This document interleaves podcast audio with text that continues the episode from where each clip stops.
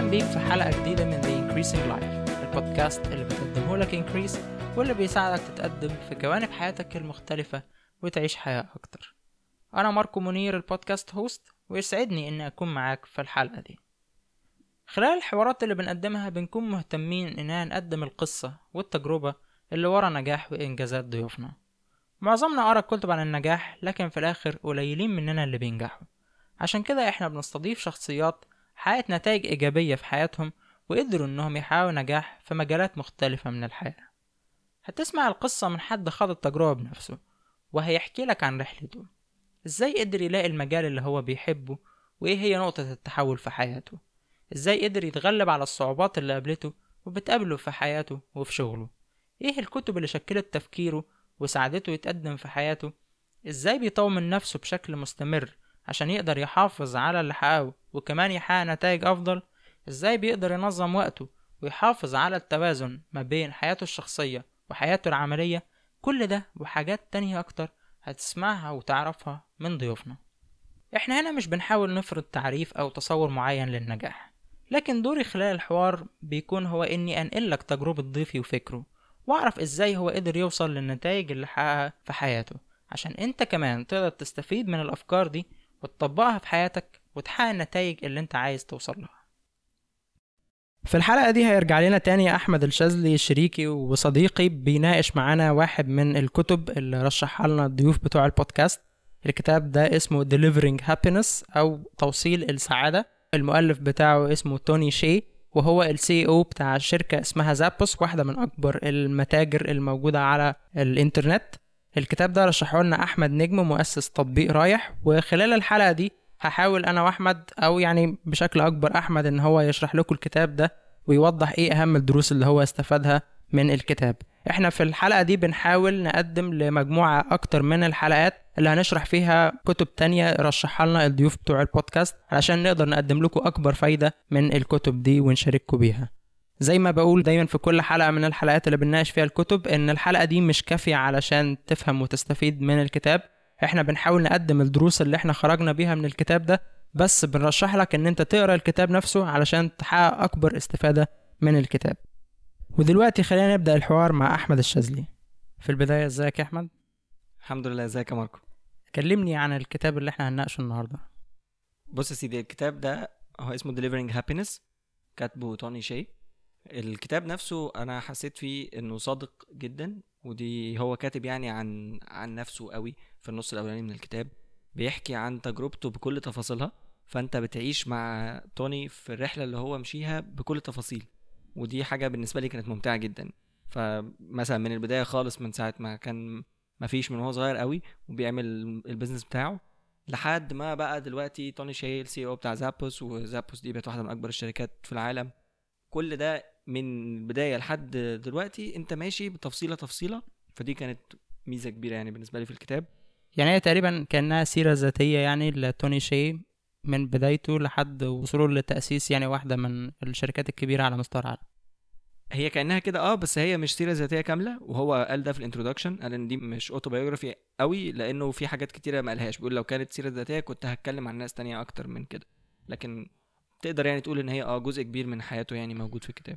طيب ممكن برضو في البداية بالنسبة للناس اللي واعتقد يعني كتير من المصريين مش هيبقوا عارفين زابوس. ممكن نتكلم عن زابوس ونقدمها للناس؟ أعتقد إنه هيبقوا مبسوطين لما يعرفوها يعني. يعني هيبقوا مبسوطين عشان زابوس هي online store شركة على النت زي امازون الأصل إن هو كان بيبيع جزم بس وبعد كده دلوقتي يعني حاليا بيبيع حاجات تانية كتير يعني. أي حاجة ليها علاقة بالهدوم اكسسوارز أو كده موجودة على الموقع. الفكرة في زابوس شهرته الكبيرة قوي على على مستوى العالم إنه الشركة ليها ثقافة معينة. الثقافة دي فيها روح كده هي اللي نشرت زابوس قوي. بيهتموا جدا جدا بال customer service أهم حاجة عندهم هي ال customer service الحقيقة. ودايما بيبقى الشعار بتاعهم يعني deliver wow through service إنك أنت تقدم للناس wow تجربة رائعة يعني. تجربة رائعة. لازم لما تعملها تلاقي تجربة رائعة. من خلال الخدمة بتاعت العملاء. من خلال خدمة العملاء. يعني أقدر أقول باللغة اللي إحنا اتعلمناها يعني في الحلقة بتاعت دينا علي اللي هي كنا بنتكلم فيها شوية عن ال branding إن هم قدروا يخلقوا brand قوية جدا من خلال خدمة العملاء بتاعتهم. بالظبط. وهم بيوصلوا لأي حتة في العالم غالبا ببلاش ومن ضمنها مصر وأنا حاولت يعني مشيت في ال process وجربت. فدي ميزة كبيرة يعني عندهم. دايما ال shipping عندهم free بيوصل في أربع خمس أيام. فدي برضو من ال standards اللي هم حاطينها لنفسهم يعني إن إحنا بنوصل أي مكان في العالم ببلاش. وكمان سياسة الاستبدال والاسترجاع لمدة سنة تقريبا ممكن ترجع أي حاجة أنت طلبتها منهم. 365 يوم ترجعها ومش مهم ليه. يعني أنت تشتري الحاجات وبعدين ما عجبتكش فبترجعها. يعني في مبدأ الثقة ما بينهم وما بين العميل بتاعهم كمان. أيوه. هو حتى توني شي كان بيتكلم يعني في مرة فبيقول إيه الناس بتشتري مننا مثلا 10 جزم ويقعدوا يجربوهم في البيت وبعد كده يبقوا يرجعوهم اللي ما يعجبهمش أو ما يليقش على الهدوم يبقوا يرجعوه ويخلوا اللي عاجبهم. طيب ممكن في البداية كده بس تلخص لنا الكتاب بتاع توني شي تقول لنا رأيك فيه يعني إيه ال- الانطباع اللي أنت أخدته عنه وبعد كده نتكلم عنه بالتفصيل؟ هو الكتاب متقسم ثلاث أجزاء. توني قسمه الجزء الأولاني بيبحث فيه عن الفلوس بس اسمه profits الجزء الثاني profits and passion فيه فلوس وفيه شغف. الجزء الثالث بقى profits, passion and purpose الفلوس دي والشغف ده مع فكرة أبعد أو قيمة أهم أو غاية أبعد من بس الفلوس ومن بس ال passion نفسه. ده التقسيمة بتاعته. الكتاب آه، بالنسبة لي من أكتر الكتب اللي أنا قريتها إلهاما كتاب ملهم جدا. هو شرح فيه كل التفاصيل بتاعت حياته من الأول خالص من ساعة ما كان عنده تسع سنين لغاية دلوقتي ما هو CEO في زابوس. وكتاب مليان أفكار كتيرة جدا تجارب كتيرة جدا هو مر بيها بتفصيلاتها كلها. في صدق كبير في الكتاب أنت تقدر تحسه لما تقراه وتلاقي إن هو بيقول لك كل حاجة بكل شفافية يعني. هل الكتاب مفيد بالنسبة للناس حتى لو ما عندهمش مشاريع؟ مش رواد أعمال أو بيأسسوا مشروعات؟ أعتقد انه هيبقى مفيد بالنسبة لأي حد. كتاب جميل جدا وفيه أفكار حلوة جدا. وحتى التجربة نفسها اللي هو مشيها تستاهل إنك أنت تتعرف عليها. طيب خلينا بقى نبدأ نتكلم عن الأفكار الجميلة دي ونتعرف عليها مع بعض. تحب نبدأ منين نتكلم عن الكتاب؟ أنا هبدأ من البداية اللي هو ابتداها. من أيام ما كان عنده تسع سنين. ممكن يمشي مثلا الرحلة بتاعته سريعا كده من أول ما كان صغير لغاية دلوقتي. ونعرف هو عمل إيه في كل مرحلة من مراحل حياته. ليه اتكلم على سنه وهو عنده تسع سنين؟ إيه اللي بيميز المرحلة دي؟ دي كان أول بيزنس هو عمله. كان عيد ميلاده الحقيقة وطلب من أهله في عيد ميلاده إن هم يجيبوا له هدية دود من مزرعة الدود اللي كانت بعيدة عن بيتهم شوية يعني تقريبا ساعتين طريق أو حاجة كده. فهو راح اشترى الدود ده وبيقول كده يعني أنا رايح داخل على الشركة دي وهم مش عارفين إن أنا هبقى منافس رقم واحد بتاعهم بعد كده. ليه عايز يعمل مزرعة دود؟ لأنه عرف إن الدود لو انت قسمت الدوده نصين دود الأرض ده لو قسمتها نصين كل واحد من الاتنين دول هيفضل عايش وهينمو بعد كده. فحس إنه يقدر يكسب فلوس كتيرة من الموضوع ده. بس فراح اشترى الدود ده ب 34 دولار تقريبا وخد 100 دودة ورجع بيهم البيت حطهم في الجنينة عنده في البيت وحطهم كده في الأرض وحطهم صندوق وبقى كل يوم بيأكلهم وعمل لهم دايت معين بيأكلهم بيض بس. كل يوم كل يوم كل يوم لمدة 30 يوم. وبعدين بقى مستني إن هو الدود ده يكتر ويخلف بقى وكده. فقال لك إيه خلاص أنا فات شهر أما أفتح أشوف إيه الأخبار. فتح الصندوق ملقاش ولا دود جديد خالص ملقاش أي دودة جديدة. وكمان ملقاش أي دودة أصلا من الدود القديم يعني لا لقى دود مولود ولا لقى الدود اللي هو كان جايبه أساسا. كلهم بقى هربوا مثلا من الصندوق. هو بيقول يا هربوا يا العصافير كلتهم. حاجة حصلت المهم ما لقاش ولا حاجة خالص. فكان ده أول business عمله وكان أول فشل يقابله في حياته. هو حياته كلها كانت فشل عامة. ده أول business عمله وهو عنده تسع سنين. وهو عنده تسع سنين. وفشل فشل ذريع فيه. بعد كده لما دخل إعدادي مدرسه فكر إن هو يعمل business تاني. فهو كان بيقرأ كتاب بيجي له زي كل أسبوع مثلا نسخة منه أو كده. الكتاب ده فيه إعلانات لحاجات ممكن الأطفال تشتريها. فهو فكر إن هو يعمل إعلان في الكتاب ده يبيع للأطفال خدمة معينة. فالخدمة اللي هو اختار إن هو يبيعها كانت إنه يعمل button picture صورة يحطها على شكل زرار أو زي ال pins اللي إحنا بنستخدمها الأيام دي يعني مشهورة باسم pins فبيعمل الصورة دي يحولها لك ل pin أنت تقدر تستخدمه تعلقه مثلا في شنطتك أو حاجة. اللي هي بيبقى فيها زي دبوس كده بيتعلق مثلا في الشنط أو في التيشيرت مثلا أو حاجة بيبقى فيه مكتوب عليه الكلام بشكل كويس أو حاجة زي كده يعني. آه حاجة زي كده. بس أنت تبعت له الطريقة بتاعت ال business إيه؟ أنت بتبعت الصورة 1 دولار في ظرف والظرف ده مكتوب عليه العنوان بتاعك عشان يرجع لك تاني. وهو يستقبلها عن طريق ال mail أو البريد يعني. ياخد الظرف فيفتح الصورة ويقوم محولها لك لل button ده يعمله ويحطه لك في الظرف وياخد الدولار ويرجع لك الظرف تاني. فكرة ال business model بتاعه كان إن هو التكلفة اللي اللي هو بيتكلفها ربع دولار وبيبيعه بدولار. فدولار ده رقم صغير والناس يعني ما عندهاش مشكلة تدفعه للصغيرين يعني كمان الأطفال الصغيرين. وهو كسبان 75 سنت أو 75 قرش في كل واحد. فلقى إن المكسب بتاعه كبير جدا وابتدى ال business ده.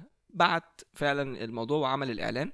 بعدها بأسبوعين بعد ما الطبعه نزلت بتاعت الكتاب بأسبوعين جاله أول order وكان أول دولار بقى وفرح بيه جدا مش عارف إيه. وبعد كده فضلت تتوالى عليه الطلبات لحد ما بقى بيكسب 200 دولار كل شهر من ال business ده. فبيعمل 200 زرار في الشهر. فلقى نفسه ناجح جدا في ال business ده واتبسط قوي وكانت تجربة جميلة بالنسبة له. يعني ده تاني business ليه وكان business ناجح. وكان business خصوصا ناجح. كمان 200 دولار بالنسبة لطالب في المدرسة يعني رقم كويس جدا. آه رقم جميل. فكان مبسوط قوي بقى. عجبته الفكرة دي وحب إن هو يطورها لما دخل الثانوي وقال لك إيه خلاص أنا هعمل برضو business تاني عن طريق ال mail. هو اتعلم من ال business اللي فات إنه يقدر يعمل business ناجح من غير ما يشوف الزبون. عن طريق البريد يقدر يعمل business ناجح. فدي كانت الدرس اتعلمه. حب يطور الفكرة ويعمل حاجة تانية يبيعها بفلوس أكتر ويعمل فيها مجهود أكبر. قام عامل إعلان في مجلة كبيرة اسمها Boys' Life magazine دي كانت أحسن بكتير من الكتاب التعبان اللي هو عمل فيه الإعلان الأولاني. ودفع في الإعلان ده 800 دولار علشان الإعلان ينزل في المجلة واخد بقى مكان كويس ومش عارف إيه وكان بيبيع خدعة سحرية ب 10 دولار. مثلا coin بيختفي يعني حاجة كده أنت تروح توريها لأصحابك. لما عمل الإعلان ده ونزل المجلة كان مستني بقى خلاص هو بيقول لنفسه كده أنا بقيت ال king بتاع ال mail order business أنا بعرف أعمل business عن طريق البريد ده أنا برنس في الموضوع ده. لما عمل ال business بتاع ال magic trick أو الخدعة السحرية دي فشل فشل ذريع. بعدها بأسبوع جاله أول order وكان آخر order يجي له ما جالوش ولا order تاني بعد كده. فبيقول أنا اتعلمت درس يعني المرة دي. المرة اللي فاتت أنا كنت محظوظ في ال business بتاعي. وخد درس في التواضع يعني إن هو ما يتغرش في نفسه وما ياخدش في نفسه مقلب. دي مرحلة المدرسة بالنسبة لتوني شي الثلاث محاولات ليه في ال business بتاعه اللي هو المشروع الأولاني اللي هو عن تسع سنين وده فشل. بعد كده المشروع التاني اللي هو بتاع الدبابيس ده اللي بتتعلق. وكان ناجح بالنسبة له وكان دخل كبير. والمشروع التالت اللي هو اتغر بقى في نفسه وافتكر ان هو ملك التجارة عن طريق البريد ولا الموضوع ما كملش وفشل معاه. برغم ان هو كان باذل في المشروع الثالث مجهود اكبر بكتير من المشروع اللي قبليه اللي هو كان الزراير اللي كان بيعملها دي. إيه اللي حصل بعد كده؟ بعد كده هو دخل الكلية. أثناء الكلية برضو عمل كام فكرة كده طبقهم. بعد الكلية آه، هو دخل هارفارد في الكلية. جامعة هارفارد. ده جامعة هارفارد. هو قدم على كذا كلية وكلهم قبلوه. وهو كان شاطر يعني جدا. وأهله يعني أصروا إن هو يدخل هارفارد فقام سمع كلامهم ودخل المهم بعد هارفارد ما خلصت اشتغل في أوراكل في شركة موظف عادي هو واحد صاحبه كان تعرف عليه في الكلية وخلاص فضلوا هما الاثنين شغالين في الشركة دي. بعد شوية حس إن الشغل روتيني جدا. هو بيصحى من النوم بيروح الشغل بيرجع وهكذا. الشغل الروتيني بقى اللي إحنا عارفينه. ما كانش مبسوط وما كانش عايز يستمر بالشكل ده. ولا هو ولا صاحبه اللي كان معاه. كانوا هما اتنين عايشين في نفس البيت يعني ساكنين مع بعض. وفي يوم قرروا إن هما إيه خلاص هنستقيل من الشركة. راح استقال من الشركة وبيقول يعني أنا سبت الشغل وأنا مش عارف أنا هعمل إيه بعد كده ولا عارف أصلا أنا عايز أعمل إيه. بس أنا كنت عارف ومتأكد إن أنا مش عايز أشتغل الشغلانة دي. مش عايز أفضل في حاجة كده روتينية بعمل نفس الكلام كل يوم. أنا بحب أعمل حاجة وأكبرها. يعني تجربته في أوراكل كانت تجربة فاشلة اتعلم منها إن ده مش مكانه. آه. يعني الفترة اللي هو قضاها في أوراكل دي أثبتت له إن هو المكان ده مش مناسب ليه. فهو التجربة دي اتعلم منها إن أنا ما أمشيش في الاتجاه ده. ما أمشيش في الاتجاه ده. بس أمشي فين؟ الله أعلم. فراح سايب الاتجاه ده على طول. أول ما لقى كده قام سايبه وماشي. فهو صاحبه دلوقتي سابوا أوراكل وبقى هما اتنين قاعدين فاضيين. ففضلوا طول اليوم إيه؟ ما بيعملوش حاجة. وقعدوا يفكروا يعملوا إيه الحاجة الجاية. من ضمن الحاجات اللي بيعملوها هم شاطرين جدا في البروجرامنج يعني ودي كانت شغلتهم. فعملوا زي موقع وسيط ما بين مواقع تانية كل الناس اللي مشتركه معاه يقدروا يعملوا إعلانات عند بعض. هما بيكسبوا منه بطريقة معينة. وكل واحد من الناس التانية دي برضو بيكسب إن هو بيبيع الإعلانات بتاعته عند الناس التانية. يعني أنا لو عندي موقع ومثلا إحنا بنعمل البودكاست ده مثلا ممكن نعمل إعلان على موقع تاني مشترك في نفس الخدمة دي اللي بيقدمها توني شي بنسبة معينة هو بياخدها بتروح لي يعني هو كوسيط ما بيننا. أنا أقدر أعمل إعلانات عندك وأنت تقدر تعمل إعلانات على الموقع بتاعي. بالظبط وسموه Link Exchange. إحنا بنبدل ال links بتاعتنا مع بعض. Link Exchange في وقت قصير جدا ابتدى يتعرض عليه فيه مبالغ كبيرة. ولدرجة إنه جه في وقت اتعرض عليه مبلغ 20 مليون دولار إن هو يبيعه. عشان يبيع الموقع بتاعه ده. آه في الأول خالص اتعرض عليه مليون دولار. واحد جاله قال له أنا هشتري الموقع بمليون. هم قعدوا يفكروا كده في الآخر قالوا إيه خلاص إحنا نقول له 2 مليون ولو وافق ياخده. فالراجل ما رضيش فما خدوش بال 2 مليون. بعد شوية اتعرض عليه 20 مليون دولار في إن هو يبيع الموقع. فضل يفكر طب أنا هعمل إيه بال 20 مليون دولار لو خدتهم؟ مبلغ كبير جدا وهو في وقت قصير قوي و Link Exchange كبر جدا جدا بسرعة.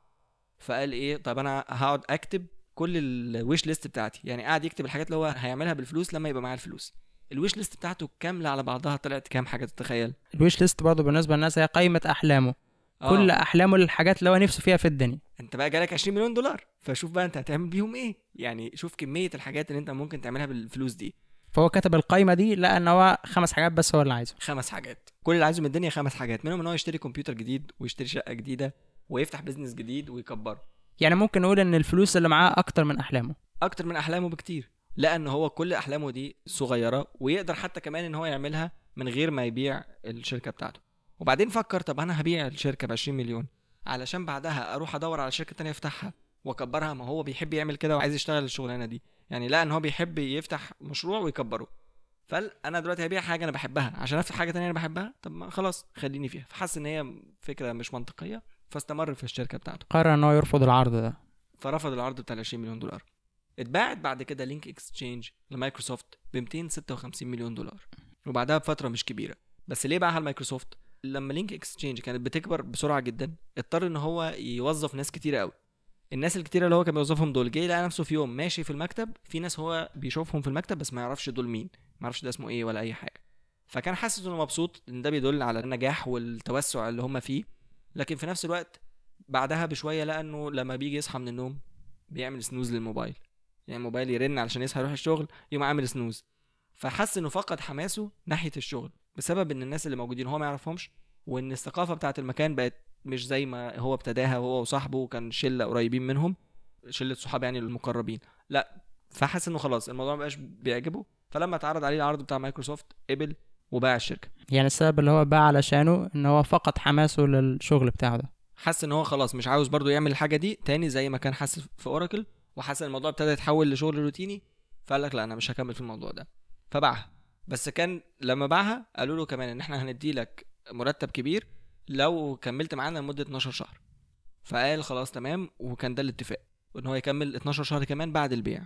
مع الوقت لقى إن هو بيشتغل في حاجة ما بيحبهاش وفاقد الحماس ليها بيعمل ده ليه؟ علشان يكسب فلوس أكتر. وهو أصلا اوريدي خد فلوس كتيرة من البيع ولسه ما صرفهاش. فلقى إنه الموضوع مش جايب همه يعني فساب الشغلانة دي كمان. وكمان كان بيحكي في الفترة دي من حياته إنه كان عامل party لكل أصحابه بتوع الجامعة علشان هو بقى مليونير. كانوا مترهنين. لو أنت بقيت مليونير في خلال ثلاث سنين من تخرجك تعزمنا كلنا وتعمل لنا حفلة وكده. ولو ما بقتش مليونير إحنا هنعزمك وهنعمل لك حفلة. هو أنا أنا كسبان في الحالتين يعني. لو. أنا بقيت مليونير فأنا كسبت. ولو ما بقتش مليونير كده. ففي الحفلة دي هو بيقول إن بالنسبة للناس اللي كانوا موجودين في الحفلة الشخص ده توني ده بالنسبة لهم هو كل ما يعنيه النجاح من كلمة.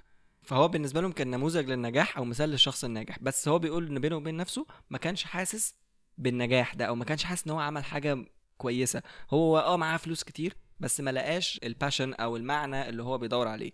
هو بس عمل فلوس. يعني هو ناجح بتعريفهم هو اللي هو شخص الغني اللي هو أثبت نفسه بشغله. لكن هو من جواه لسه ما لقاش نفسه زي ما بيقولوا ما لقاش الحاجة اللي هو بيحبها أو هدفه في الحياة أو ال passion بتاعه زي ما بقينا كلنا بنتكلم اللغة دي يعني. بالظبط. هو برضه للمرة التانية عرف إيه الحاجة اللي هو مش عاوز يعملها إن هو يكمل في Link Exchange أو في مايكروسوفت فسابها. وكمان مش عايز الفلوس بس يعني الفلوس بالنسبة له مش كافية. مش عايز الفلوس بس بالظبط. هنرجع تاني لحتة إن هو مش عايز الفلوس بس دي لأنه بعد شوية لما كان هيدخل في Zappos عمل لستة بأسعد لحظات حياته اللي هو كان فيها. يعني أسعد فترات في حياته كان مبسوط. إمتى؟ فلقى إنه ما كانش في الفترات دي الفلوس كانت هي السبب. لأن السبب كان إن هو بيعمل حاجة هو بيحبها. عمل إيه بقى؟ هو بعد ما باع Link Exchange وخلاص بقى غني جدا. بعد ما باع Link Exchange لمايكروسوفت وبقى معاه فلوس كتير ما بقاش عارف يعمل إيه برضه. مش عارف هو عايز يروح فين. هو عارف حاجة واحدة إن هو بيحب يبتدي حاجات ويكبرها. فقام عامل شركة استثمار مع صاحبه آه، وسماها Venture Frogs وشركة الاستثمار دي استثمار بقى فبيجي له أفكار وهو يستثمر فيها فلوس ويكبر الأفكار وهكذا وبعدين يسيب الناس دي لحالها. هنا جات له الفكرة بتاعت زابوس. واحد اسمه نيك بعت له الفكرة بتاعت زابوس يعني بعت له زي voice mail كده رسالة صوتية على الموبايل آه، أو على التليفون إن هو الفكرة بتاعته إيه أنا بعمل موقع ومسميه shoe store dot com اللي هو يعني محل جزم dot com والموقع ده بيبيع جزم ودي الفكرة بتاعتي. بيقول لك أنا كنت خلاص همسح الرسالة يعني أول ما جات له الفكرة إيه الفكرة المتخلفة اللي أنت بتعملها دي؟ مفيش حد في الدنيا ممكن يشتري جزم عن طريق النت. لسه كان هيمسح الرسالة فلقى إن الرسالة بتكمل يعني بتدي له إحصائيات فالراجل بيقول له إن سوق الجزم في أمريكا 40 مليار دولار و5% من السوق ده اوريدي بتتباع عن طريق البريد. فلما حسبها لقى إن ال 5% دي 2 مليار دولار. فلقى إن الموضوع يعني لأ الناس بتعمل كده بالفعل. مش مهم بقى بالنسبة لي أنا بحب اعمل كده ولا لا؟ يعني هو بالنسبة له مش ممكن يعمل كده في الوقت ده لكن لقى ان في ناس بتعمل كده والسوق كبير وفيه فرصه فقبل ان هو يقابل الراجل ده ويقعدوا يعملوا معاه meeting لما اتقابلوا اقترح عليه إن هو يغير الاسم من shoe store dot com لاسم تاني. فلما فكروا في الاسم التاني يعني جاب الكلمة الأسباني بتاعه ال shoes اللي هي zapatos ومنها خد اسم زابوس بعد كده ابتدوا في زابوس واستثمروا فيها وهو وشركائه دخلوا يعني مع الراجل ده واشتغلوا مع بعض. في الأول خالص ما كانوش عارفين هم بيعملوا إيه ولا أي حاجة عايزين يروحوا يخلوا ال brandات تبيع عندهم الجزم في الموقع بتاعهم. فال brands دي كانت بتسألهم أسئلة هم مش عارفين إجابتها. بس بيقولوا إن الأسئلة بتاعه الناس دي إن إحنا إزاي هنبيع إزاي هنسوق إزاي الكلام ده كله ابتدت تفتح لهم يعرفوا إيه اللي هم مش عارفينه أصلا. فهم ابتدوا يعرفوا الحاجات اللي هم ما يعرفوهاش من المحاولات الفاشلة اللي هم كانوا بيروحوا لل brands وال brands دي تسألهم أسئلة هم ما عندهمش ليها إجابات فيفهموا كده إن هم عندهم مشاكل وبعد كده يروحوا يطوروا في نفسهم يعني الإجابات إن هم يدوروا على إجابات للأسئلة المهمة بالنسبة لل business بتاعهم. عرفتهم أصلا ال business بتاعهم ده بيتكلم في إيه؟ لما ابتدوا الشغل بقى في زابوس بدأت تحصل لهم مشاكل كتير. هم الشركة بتبيع لكن ال cash flow بتاعهم بالسالب. يعني هم التكاليف بتاعتهم أعلى من الدخل اللي هم بيدخلوه. فهم عايزين يزودوا ال profits بتاعتهم. فطلبوا funding من شركة تانية أكبر من شركة توني اسمها سيكويا قالوا لهم ادونا fund. ساعتها حصل ركود اقتصادي في أمريكا. الركود ده سبب إن كل الناس مش عايزة تستثمر كل المستثمرين مش عايزين يدفعوا فلوس لل startups الجديدة. فهم ال funding اللي كانوا هم مستنيينه من الشركات الاستثمار التانية ما جاش رفضوا إن هم يبعتوه. فبقى عندهم مشكلة في الفلوس. ابتدى توني يحس في الوقت ده إنه لما كانوا متأزمين فيه إن هو يمكن يكون مش كفء كفاية ويمكن هو أصلا مش بيفهم ولا هو شاطر ولا حاجة. ويمكن هو كان محظوظ بس لما عمل لينك اكستشينج وباعها وإن الحظ كان مساعده ساعتها في الوقت ده علشان كان الإنترنت لسه حاجة يعني مش مشهورة قوي يعني ممكن نقول إن هو المشروع الجديد ده كان تحدي بالنسبة له ما مشيش معاه في البداية كويس زي ما كانت المشاريع الأولانية ماشية معاه. هو ما مشيش معاه كويس خالص ولا في البداية ولا في النص. بس الفكرة اللي أنا عايز أقولها إن هو فضل يشك في نفسه في الوقت ده. يعني لما الظروف كانت صعبة إحنا لو بصينا عليه دلوقتي يعني هنقول إن ده واحد من أنجح الناس في العالم. بس حتى الشخص ده كان بيشك في نفسه في وقت من الأوقات لما كانت الظروف صعبة بس كان مكمل برضه. المهم السنتين اللي جايين دول في زابوس كانوا صعبين جدا عليهم فلقوا إن هم لازم يقللوا التكاليف بتاعتهم. فكان توني بيبتدي يحط فلوس من جيبه في زابوس لأنه مؤمن بالفكرة بتاعتها وشايف التقدم اللي هي فيه بس هي مش ملاحقة على التكاليف بتاعتها. بدأ يحط فلوس من جيبه ليها كل شوية يحط فلوس كل كام شهر يقوم حاطط فلوس تاني وينقذ الشركة شوية علشان تفضل ماشية ما تموتش. لحد ما هو فلوسه نفسها خلصت. كل فلوسه معاه خلصت. اللي هو كسبها من لينك اكستشينج من كل حتة. ما بقاش معاه كاش خالص. بقى معاه الحاجات اللي هو كان اشتراها. عقارات وحاجات زي كده. ابتدى يبيع كل الشقق اللي هو بيمتلكها وكل العقارات بتاعته. باعها كلها بالفعل ما عدا شقة واحدة بس كانت كبيرة وما كانش حد راضي يشتريها بسبب الظروف الاقتصادية الصعبة في أمريكا لأن كان سعرها عالي. الموظفين بتوع زابوس كان عندهم مشاكل برضو في الفلوس لأن هم هيدفعوا الإيجارات بتاعتهم منين وكده ففي ناس مشيت وبتاع. الناس اللي فضلت هو راح واخدهم مسكنهم عنده في الشقة دي من غير ما ياخد منهم فلوس. شوف يعني قد إيه هم حالتهم صعبة. وفلوس Venture Frogs الشركة بتاعت الاستثمار بتاعت توني نفسها خلصت برضو. خلاص مبقاش في فلوس من أي حتة. بقوا كل شوية عمالين بيحاولوا يعني يجيبوا فلوس من أي مكان. ابتدوا بقى يقطعوا كل المصاريف بتاعتهم اللي مش محتاجينها قوي لدرجة إن هم قطعوا كل المصاريف بتاعت ال marketing أو معظمها. وهو بيقول إن ده كان السبب الأساسي في إن زابوس تهتم بال customer service إن أنا دلوقتي ما عنديش marketing أصلا. فلازم لما اديلك خدمة اديلك خدمة تحفة فتقوم أنت تتبسط قوي فتروح تقول للناس التانية فيبقى أنت بتعمل لي ال marketing بتاعي. وبعد كده بقت دي ال philosophy بتاعت زابوس على طول. ما بقوش بيدفعوا إعلانات كتير بقى معظم الفلوس بتاعت اللي ممكن تروح في الإعلانات بتروح في ال customer service يعني كانت وسيلة التسويق بتاعتهم هي اللي بيسموها ال word of mouth أو اللي هو كلام العملاء اللي هم بيستخدموا المنتج بتاعهم عن منتجاتهم دي. التجربة اللي بيستمتع بيها العملاء بتوعهم وبيحكوا عنها لزمايلهم واصحابهم وكده كان هي دي الوسيلة اللي بينتشروا بيها. بالظبط. ما كانش عندهم اوبشن تاني هم كانوا مجبرين على ده ما كانوش مختارين. إحنا بنتكلم بقى على إن هو بيبيع كل الحاجات اللي هو بيمتلكها في اثناء الفترة اللي هو بيبيع فيها دي أهله بيقولوا له يا ابني أنت متأكد من اللي أنت بتعمله ده؟ أنت عمال تبيع كل فلوسك وخلاص أنت بتفلس. صحابه حتى شريكه اللي معاه أصلا في زابوس بيقول له أنا يعني كمستشار مالي ليك بقول لك ما تبيعش. خلاص انسى الموضوع. لكن هو كان حاسس إن هو مؤمن بالفكرة دي وإنه فعلا هي عندها potential إنها تنمو وتقدر تكبر بس هي محتاجة شوية وقت أكتر علشان تلاحق ما بين الربح وما بين التكاليف. فاستمر في إن هو يعمل ده. هو كان شايف حاجة مختلفة عن اللي هم شايفينها. هو عنده هدف معين هو مؤمن بيه وشايف إن هو بيتقدم بس التقدم ده لسه مش ظاهر للناس اللي حواليه. بالظبط. في الفترة دي هم خلي بالك ال cash flow بتاعهم أصلا negative بس حطوا هدف لنفسهم إن هم في سنة 2010 2010 دي ساعتها مثلا كانت بعدها بسبع سنين إن هم يبيعوا بمليار دولار في السنة. برغم إن الظروف اللي حواليهم تقول ده هدف بعيد جدا. هم على فكرة كانوا بيبيعوا بأرقام كويسة بس هم التكاليف بتاعتهم عالية جدا فمخسراهم. لكن هم ستيل بيبيعوا بيبيعوا ملايين في السنة بس بيخسروا. هم عايزين بقى يبيعوا بمليار دولار في سنة 2010 فيعني ده برضو بيدل على يعني قد إيه هم طموحين وبيفكروا إن هم لا إحنا كسبانين كسبانين. واللي حصل إن سنة 2009 امازون لما اشترت زابوس كان القيمة بتاعه المعاملة دي يعني مقدرة ب 1.2 بليون دولار مليار و200 مليون دولار في 2009 فهم فعلا حققوا الهدف بتاعهم. يعني كمان وصل للهدف قبل الميعاد اللي هو كان عايزه يتحقق فيه. وقبل الميعاد. هو بيقول بقى إن السبب اللي وصل زابوس للهدف ده قبل ميعادها هم ثلاث حاجات على ال long term بقى. اولا ال customer service ك value حقيقية إن إحنا فعلا عايزين نقدم أحسن service لل customer مش كلام بنقوله وخلاص إحنا بنتصرف على هذا الأساس. وجه في وقت كان مضطر إن هو يتنازل عن طريقة معينة في البيع الطريقة دي ما كانتش بتقدم أحسن service بس كانت سهلة وكانت بتكسبهم 25% من الدخل السنوي بتاعهم. بس في نقطة هنا أعتقد إنها مهمة إن هو ما وصلش لل value دي أو القيمة دي اللي هو بيقدمها للناس من البداية يعني دي ما كانتش نظرته للمشروع بتاعه من البداية. ده هو وصل لها بسبب الظروف الصعبة اللي هم مروا بيها إن هم ما عندهمش فلوس للتسويق فاضطر إن هو يلجأ للطريقة دي علشان يسوق المنتج بتاعه. بالظبط. يعني ما كانتش دي الفكرة أصلا من الأول وما كانتش واضحة خالص بالنسبة له لكن هما الظروف هي اللي أجبرته. يعني أوقات الظروف اللي هي الصعبة اللي إحنا بنمر بيها دي عموما سواء في حياتنا أو في شغلنا بتوصلنا في النهاية لنتيجة أفضل بكتير ما كناش هنوصل لها لو ما كناش مرينا بالظروف دي. صح. فالثلاث حاجات الأساسية اللي ساعدت زابوس في إن هي توصل للهدف بتاعها ده وتنجح النجاح اللي إحنا شايفينه النهارده ال customer service أول حاجة تاني حاجة ال culture بتاعة المكان وأعتقد إن ده الدرس اللي هو اتعلمه في LinkExchange لما لقى إن الناس اللي موجودين في المكتب هو ما يعرفهمش ولقى إن الثقافة مختلفة وفقد الحماس ففي زابوس بقى لأ ما بقاش بيعين حد إلا لما يكون متأكد إن الشخص ده ينفع يبقى صديق الواحد يبقى حابب يبقى معاه على طول سواء جوه الشغل أو بره الشغل. وده بنى ثقافة في المكان والثقافة دي نقلت بعد كده brand هو بيقول إن ال brand وال culture هم حاجة واحدة. لو انت معكش فلوس تصرف قوي على ال brand ابني culture وهي هتجيب ال brand بعد كده. يعني هو كمان فكرة ال brand دي إن لازم يكون الناس اللي بيشتغلوا جوه الشركة نفسها بيعبروا عن ال brand دي.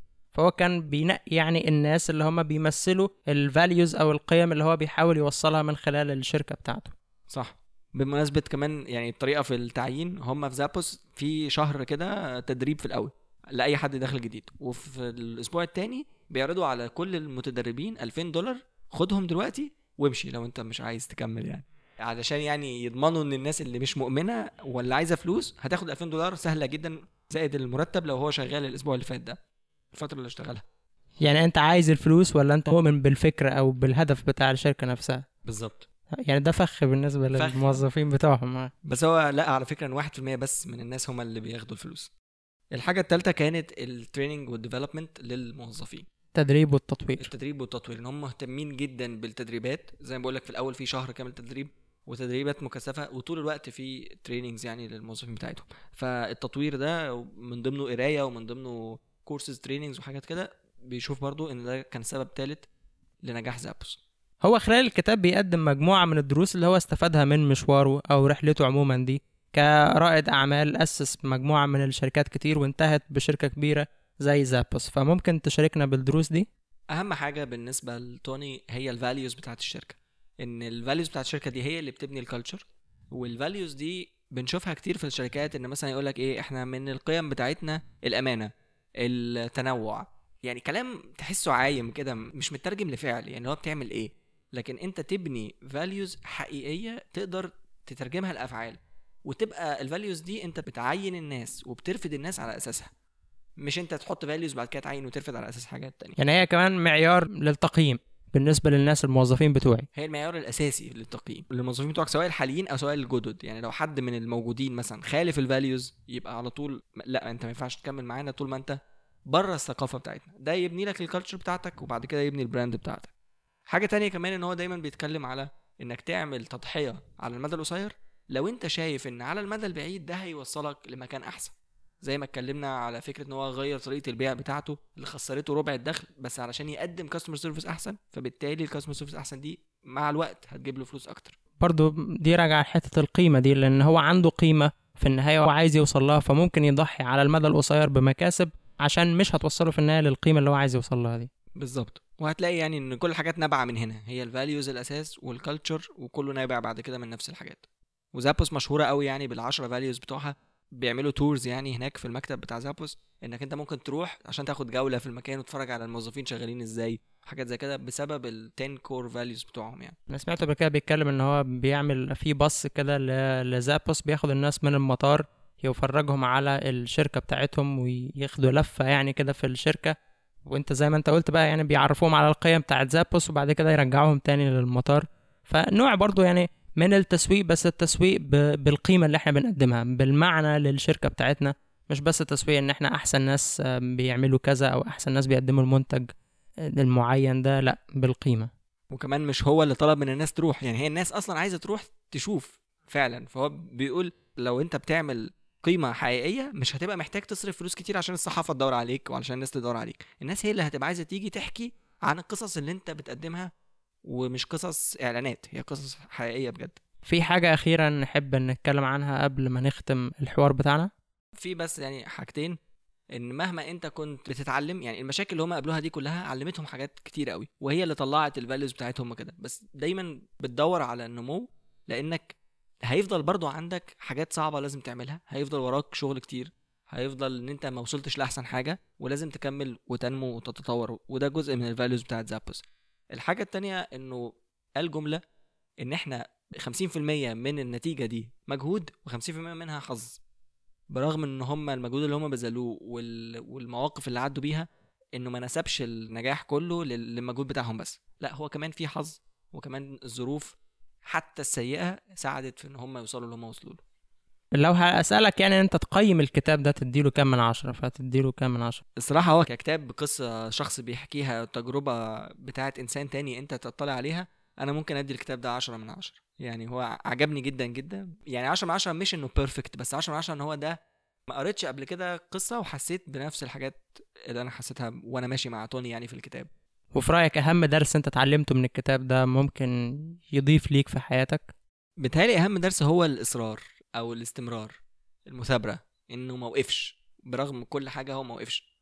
طول ما في خطوة واحدة ينفع تعملها يعني هو كان بيقول أنا على الأقل أبقى عرفت إن أنا عملت كل حاجة ممكن أعملها عشان أحقق حلمي ده. فعلى الأقل اعمل كل حاجة ممكن تعملها. لو شايف خطوة واحدة خدها وبعد كده ربنا يسهل وربنا سهل له يعني. بشكرك يا أحمد على المجهود ده ودايما كده بتشاركنا بكتب أنت بتقراها.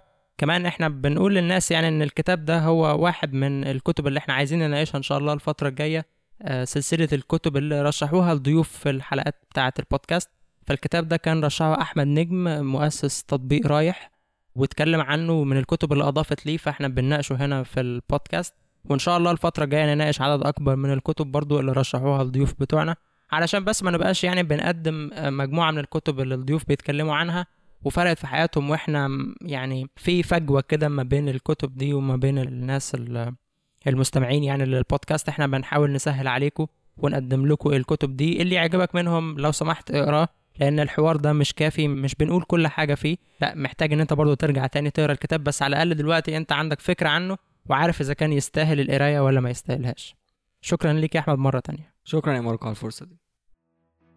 كل الأسماء اللي اتكلمنا عليها خلال الحلقة هتكون موجودة في ال show notes على موقعنا increaseeg.com forward slash 38 لو عجبتك الحلقة دي ومش عايز تفوتك الحلقات الجاية تقدر تعمل subscribe لل podcast بتاعنا من خلال application Podcast لو انت بتستخدم iOS أو من خلال application Podcast Addict لو انت بتستخدم اندرويد اعمل search في ال application المناسب ليك بودكاست أو Podcast Addict اكتب The Increasing Life وهتلاقي البودكاست بتاعنا ظهر لك على طول.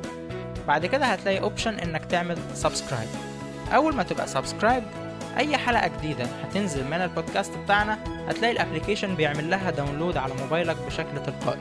وتقدر بعد كده تسمعها براحتك في أي وقت وفي أي مكان. بكده تنتهي حلقة الأسبوع ده. نتقابل في حلقة جديدة الأسبوع الجاي إن شاء الله.